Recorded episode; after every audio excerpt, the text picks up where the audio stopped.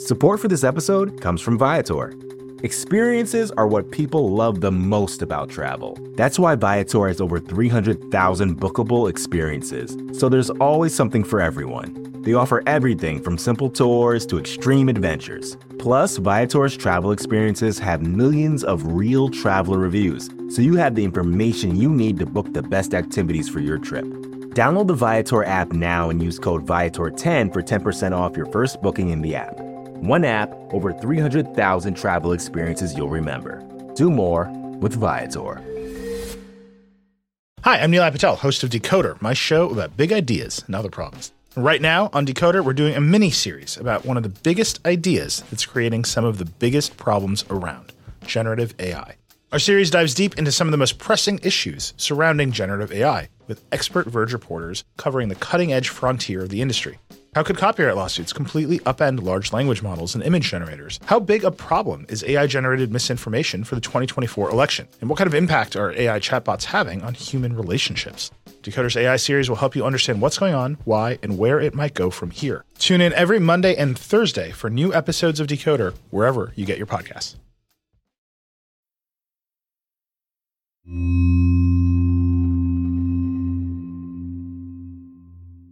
Today Explained, I'm Sean Ramos-Firm. Over the weekend, the ninth installment in the Fast and Furious franchise made something like $70 million in North America. That means a whole lot of people went back to the movies this weekend. People are well ready to get back to business as usual, and we couldn't have gotten to this point without our healthcare workers. They got us through a nightmare year. Unlike a lot of us who just had to stay at home or mask up when we went out or went to work, they got to see what 600,000 deaths really looked like. And this isn't over for them yet. People are still dying.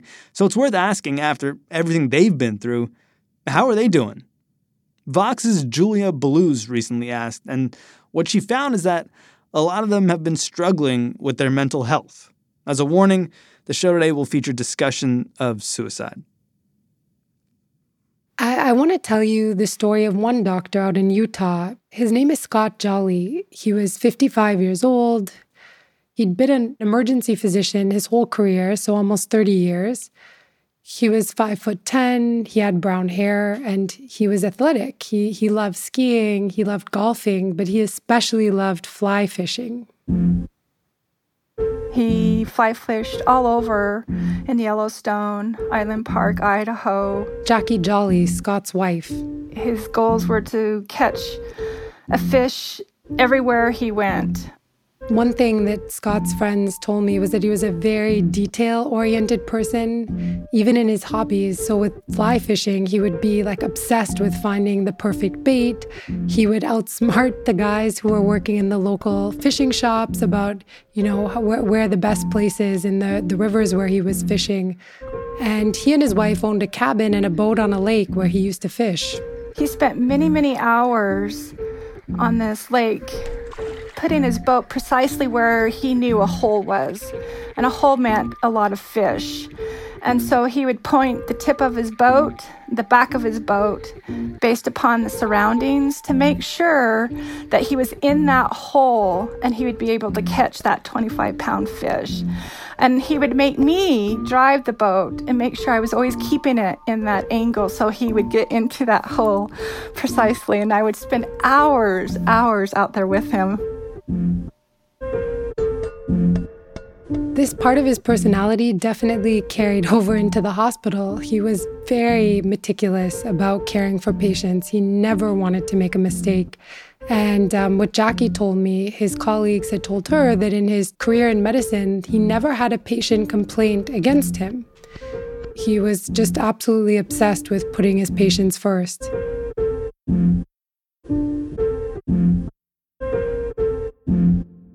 Where in his career was Scott before the pandemic began? So he was heading toward retirement. The one thing that I've come to appreciate about emergency medicine reporting this story is that doctors often refer to it as the kind of dumping ground of American medicine. Basically, you have to imagine you have patients coming in handcuffs with the police, patients who are delusional, like every type of emergency you can imagine. And basically, a couple years before the pandemic, Scott's in his early 50s, and this had really started to wear on him. It had started to take a toll. The things that you can do in your 30s, like, you know, doing a night shift and then sort of turning your body clock around and doing a day shift, get a lot harder the older you get. That's Miles Greenberg. He's a close friend of Scott's all the way back to residency. Even a lot of practicing emergency medicine docs who are still in their 50s have really dialed back the number of clinical hours they do. And that's, in fact, what Scott was looking to do. Everything was going really well. He had the right shifts, so he was really at a good place of his career and felt like he was going to end it on a very positive note. So what happens to him when the pandemic hits? Well, at the start of the pandemic last year, you have to remember all these hospitals were expecting this massive influx of patients, and they didn't come at first in many places.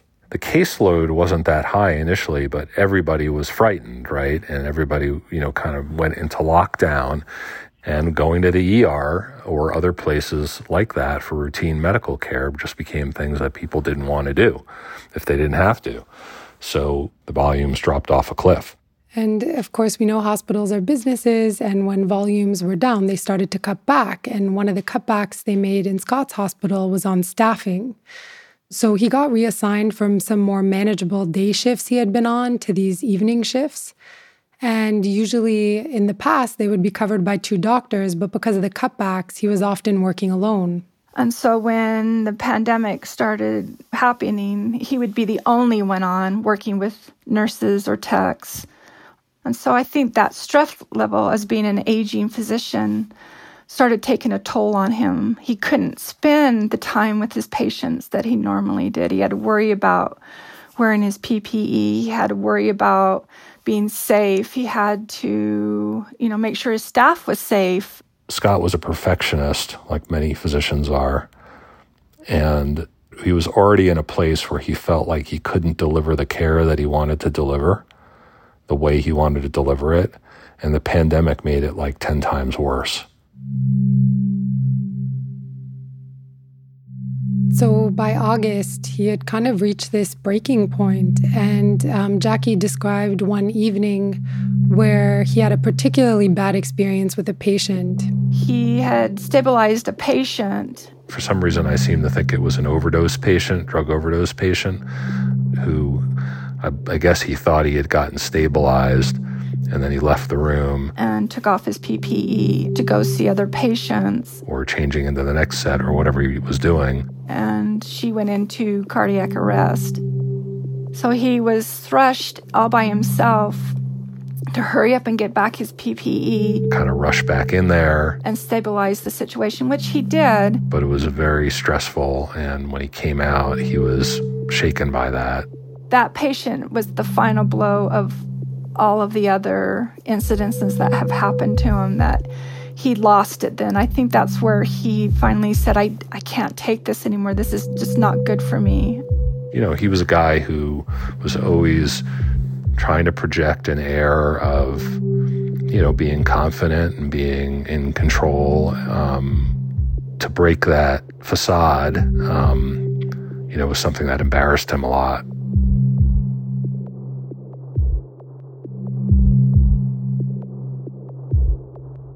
So Jackie wakes up the next morning at like 6 a.m. and she found Scott at their kitchen table just sitting there hunched over, and basically he hadn't slept since he came home a few hours earlier. I had never seen Scott like that ever from a shift. It's almost like he aged overnight. Told me that the way that things had changed in the emergency room, that he was worried that he was going to hurt someone and that it would ruin his career. He was just terrified of making a mistake or, putting his PPE on incorrectly, you know, bringing COVID home to his family. So he had been reaching out to his supervisors to ask for another doctor to support his shifts or to move to this pre-retirement track he was hoping to get on. Was Scott able to get any help? So I saw 5 emails where he put these requests in writing, and Jackie and Miles say that there were additional emails and phone calls and conversations with his supervisors. But ultimately, they said that because he wasn't yet 60, they couldn't move him to this pre-retirement schedule. And they also didn't do anything to accommodate his other asks. I'm so angry at all of this when I relive it. It makes me so angry that he's worked with this group for 22 years and they didn't see it, that they couldn't recognize that a good partner was reaching out, saying this is way too much for me. So he ended up just asking for an unpaid sabbatical, basically like a couple months off to recover, to get his mental health in order and figure out his options. And at first, it sounds like it was kind of going okay, but then he kept having this anxiety about work. So he wanted some assurance that when he went back to work after the sabbatical, he would be able to take on some lighter shifts. But his colleagues, the physician group that he worked with, said they couldn't guarantee that. And so I think that triggered something inside of him again. It triggered this, that he was worthless to them. They didn't really care about him. He started losing his confidence in his skills. He started feeling that maybe he can't go back and be an emergency doctor anymore, and that his career was over. And it didn't end the way that he wanted it in. It ended in a way of he felt like he was shamed and humiliated, and that ruminated in his mind over and over and over again. Scott started to get help at that point for his mental health, and by November, he was diagnosed with PTSD. And one important point is his family says he had no history of mental illness prior to this. But this diagnosis added another layer of worries. So obviously, when you practice medicine, you need a medical license, and these are issued by state boards. And to practice in hospitals like Scott did, you also need hospital credentialing. To get insurance reimbursements, you need to apply for that. And in all these places, doctors can face questions about their mental health and whether they've ever had a diagnosis or treatment for a mental health disorder. He was worried that when it was time to be re-credentialed to the hospital or, the license, that you would have to tell them about your mental health, if you've ever had to be on medication, have you ever been admitted, have you ever had these thoughts that he had, everything that he was going through. He was worried that he would have to share it with them, and what would they do with that? Would that ruin his career? Would he be done? Scott's condition got worse. He felt more agitated, more angry. He wasn't sleeping. He was depressed, and in early February, he attempted suicide. And he was admitted to the same hospital where he worked, which was a huge point of humiliation for him to be cared for by the colleagues that he basically wanted to hide his struggles from. But because of another quirk in the system in the U.S., doctors' healthcare is often only covered in the system where they worked, and that includes psychiatric care. So he was admitted there, and he had a terrible experience at the hospital. So he had to go to the hospital where he worked for treatment for his attempted suicide, which came out of work. That's right. That's crazy, right? To force a doctor who is colleagues with all these psychiatrists and regularly admits patients to these wards in the hospital to be forced to have care for himself in that same facility. And it was just tremendously humiliating and stressful for him to be among the colleagues that he wanted to basically hide his struggles from. And after 2 days, he was discharged. I remember when he was discharged, he looked at his discharge notes, and I could just see his face going blank, like, this is it for my career. I'm not going to be able to go back to work. They're not going to let me come back to work. After all of this, was something that I think in the end had a lot to do with him taking his life, is that he knew that this career that he worked so hard for was going to be gone, and that it was gone in less than 6 months, that this is something that took him such long, hard hours and, dedication and sacrificing could be just thrown away for mental illness. He couldn't think of it any other way.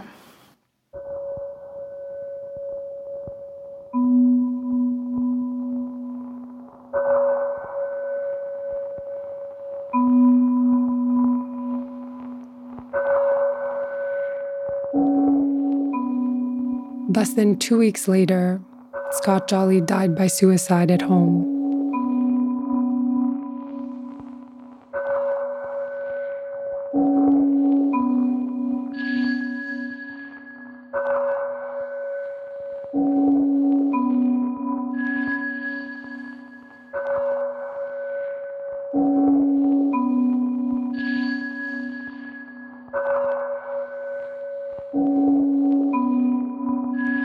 How to help our healers, in a minute on Today Explained.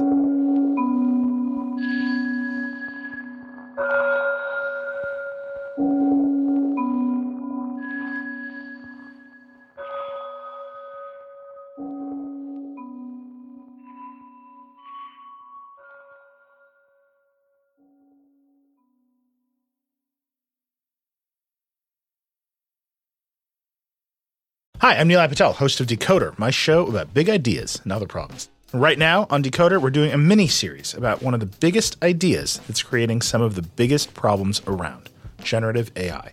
Our series dives deep into some of the most pressing issues surrounding generative AI, with expert Verge reporters covering the cutting-edge frontier of the industry. How could copyright lawsuits completely upend large language models and image generators? How big a problem is AI-generated misinformation for the 2024 election? And what kind of impact are AI chatbots having on human relationships? Decoder's AI series will help you understand what's going on, why, and where it might go from here. Tune in every Monday and Thursday for new episodes of Decoder, wherever you get your podcasts.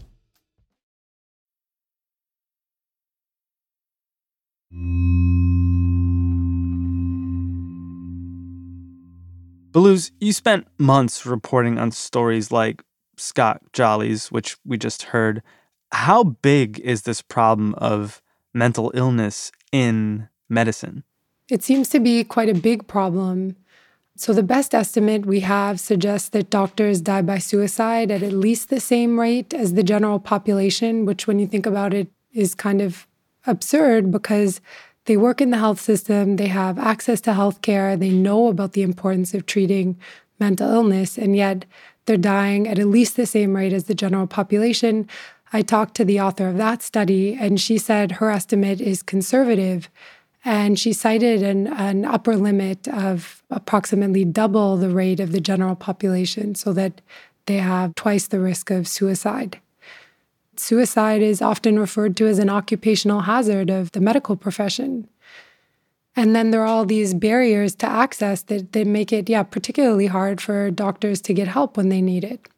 I think in the United States, but also abroad, we just revere people in the medical field so much.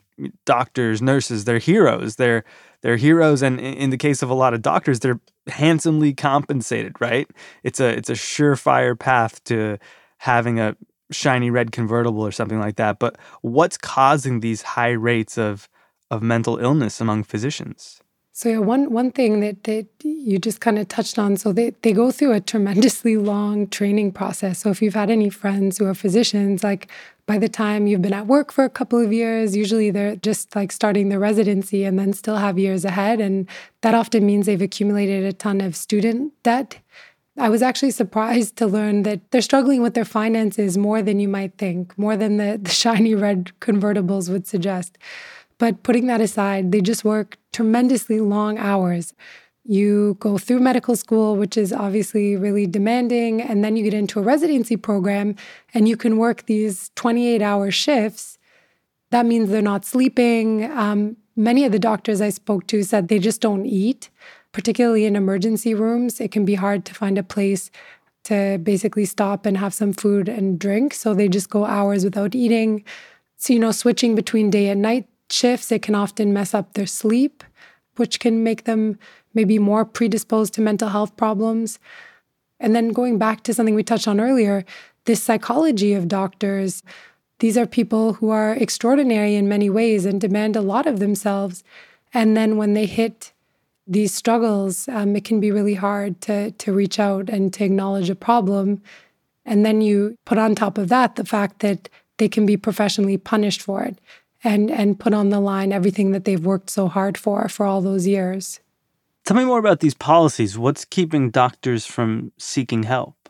There's this overlapping set of policies. So hospital credentials, insurance reimbursement forms, state medical boards. at all these points in a doctor's professional career, when they're getting licensed or credentialed or relicensed or recredentialed, they can hit these questions about their mental health histories. And that also goes for substance use disorders and physical health problems as well. And I think from the point of view of these organizations, of the state licensing boards and the hospitals, they want to prevent patients being harmed. So they want to basically screen for doctors who might have problems that, you know, could create a medical liability or a malpractice case. And so in a majority of states, the licensing boards still ask about mental health. And on hospital credentialing forms, apparently it's quite common to have a HIPAA waiver. So the hospital can go into your medical record. And so in all these places, yeah, doctors are asked to disclose about any treatments or diagnoses that they've received, in some cases in their entire lives. And so that creates this culture of fear and silence about mental health. I spoke to one psychiatrist who said she just routinely gets requests from doctors not to document their sessions. I talked to doctors who only pay out of pocket if they do go to see someone for help, and they create no insurance record of it. Other doctors said they go out of state for care, or of course they just avoid getting help. It's just a problem on top of a problem. I mean, the situation sounds totally bananas. So we initiate doctors essentially by throwing them into the deep end on these extremely long shifts where they're sleep deprived and aren't eating properly and totally stressed while under debt. And then once they swim out of there, if they make it, they're struck with this next problem, which is that they have to live with this stigma around mental health, which we heard from Scott once he had his attempted suicide. He didn't feel like he could ever go back to being a doctor. What happens when these doctors have problems and do disclose their mental health issues, that they have a problem? It can go hauntingly badly. So I spoke to a doctor named Justin Bullock. I'm a second-year resident in internal medicine at the University of California, San Francisco. So he's graduated medical school. He was also at UCSF, and now he's a resident there. And Justin is someone who's had a long history of mental illness. It runs in his family, and when he was a teenager, he had his first suicide attempt. And while he was in medical school, he was diagnosed with bipolar disorder, and he had another suicide attempt. But contrary to everything we've talked about before, Justin is kind of an outlier because he's actually outspoken about his mental illness. The medical school has this day called Mental Illness Among Us, where basically 4 medical students share their experience of mental illness with the first-year class. And I really shared something that was very dark and very sort of suicidal-y sounding. And I just had such a positive response from all my peers and everyone. And I think at this point, I was doing well in medical school already. And I think a lot of people were very surprised because they didn't expect that I was struggling so profoundly with mental illness. So Justin's story kind of flips what we've been hearing on its head. He discloses all of these struggles he's had with his mental health and is showered with support. Totally. And I think he liked UCSF and wanted to stay there because it was this inclusive and supportive environment. I had so many people who came up to me and, you know, would share their experiences because I had spoken about my sort of struggle with bipolar disorder. And my mental illness became something that I was able to give back positively to my class. He ultimately excelled there, like he had been excelling his whole life, like since he was a teenager. So he got chosen by his peers and faculty to win this big award at graduation for basically embodying the values of a physician. And this was just tremendously validating and, you know, confidence-inducing for him. And I sort of had the mindset that as long as I'm a good doctor, like, I'll be protected and I won't, you know, people won't stigmatize me for my mental illness. Huh. So what happened after he graduated? So he decides to stay at UCSF where he's had this positive experience as a student. But it was tough. So he's hitting this wall of, you know, impossible shifts with residency where you have to work night shifts and day shifts and they're flipping all the time. And then he has a friend who dies by suicide. At that point, I had been on the path of doing a little bit better, and his suicide really just put me back quite a lot. And it kind of, suicide became like the only thing that I was thinking about all the time. And I really like, it was very challenging for me. And I think I just really never recovered.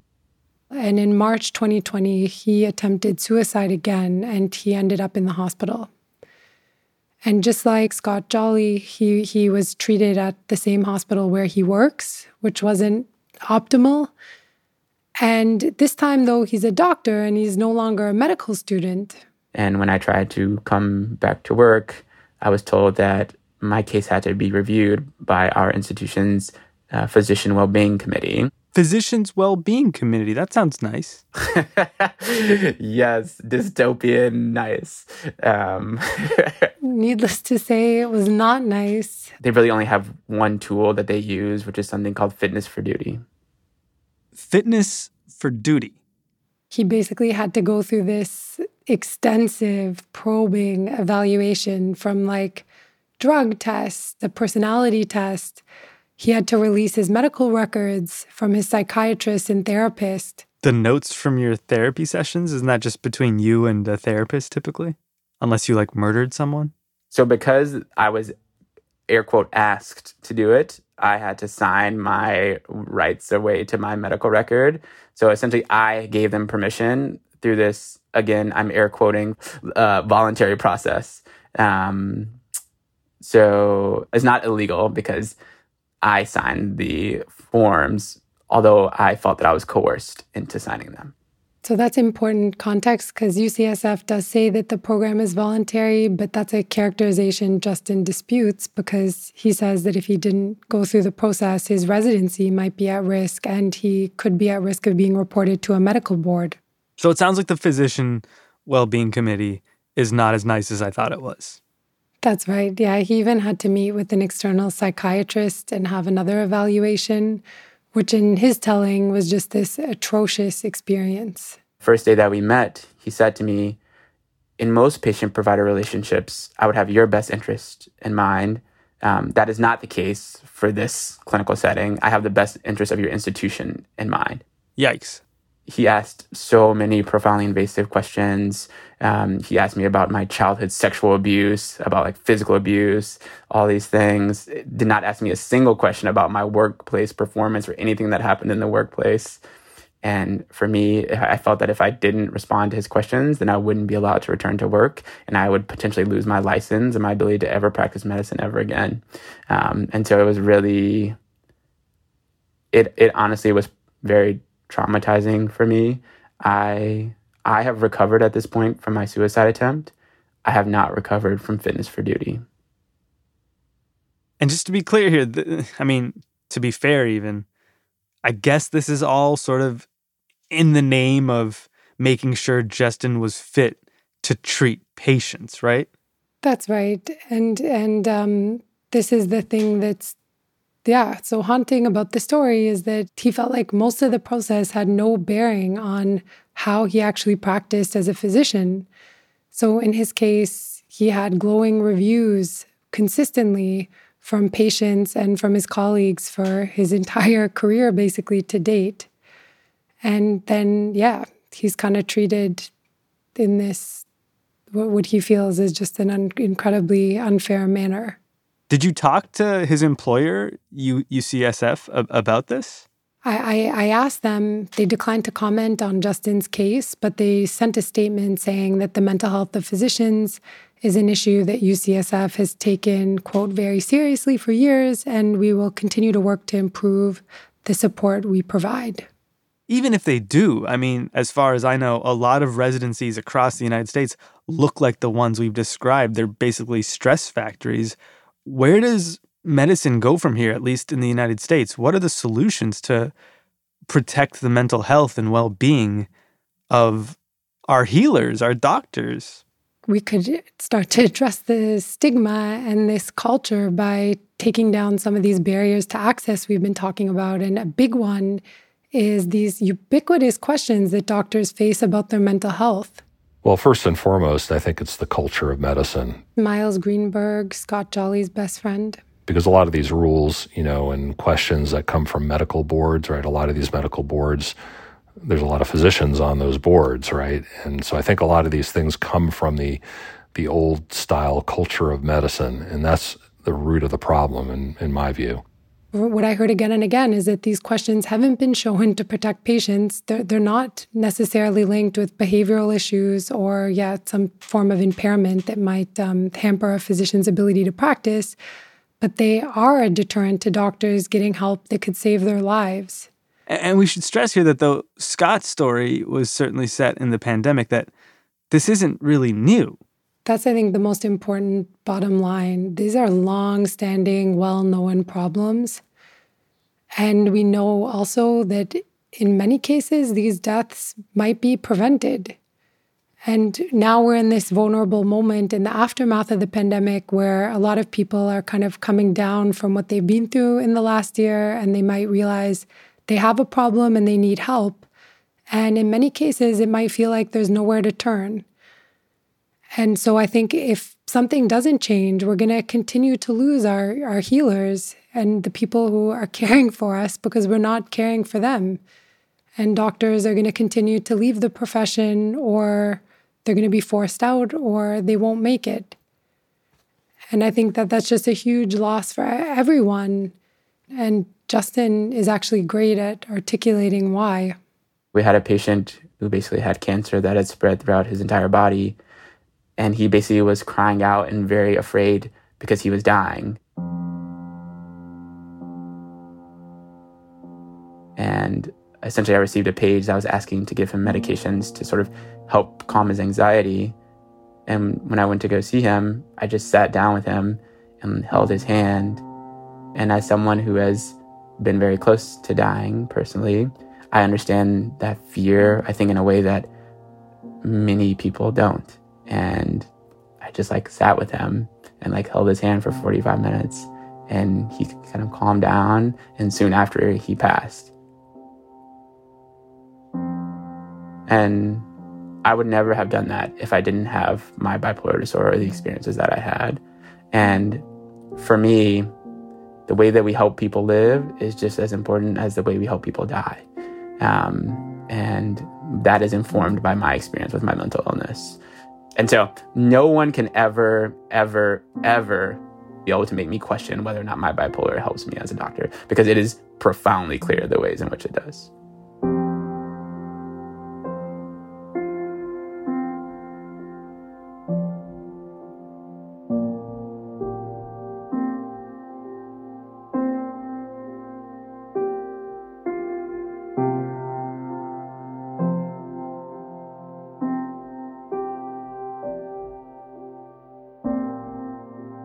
Our episode today was based on reporting from Vox's Julia Belluz. Her stories got the same title as our episode, The Doctors Are Not All Right. You can find it at vox.com. If you or someone you know is considering self-harm, please seek help through the National Suicide Prevention Lifeline at 1-800-273-8255.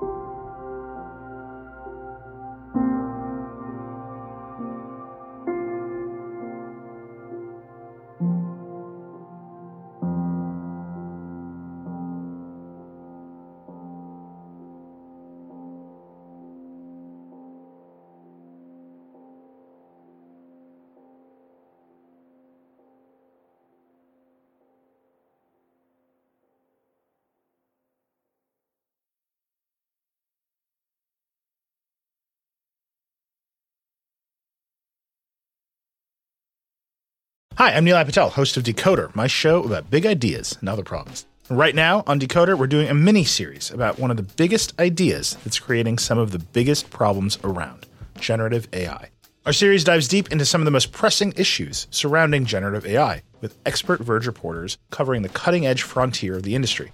How could copyright lawsuits completely upend large language models and image generators? How big a problem is AI-generated misinformation for the 2024 election? And what kind of impact are AI chatbots having on human relationships?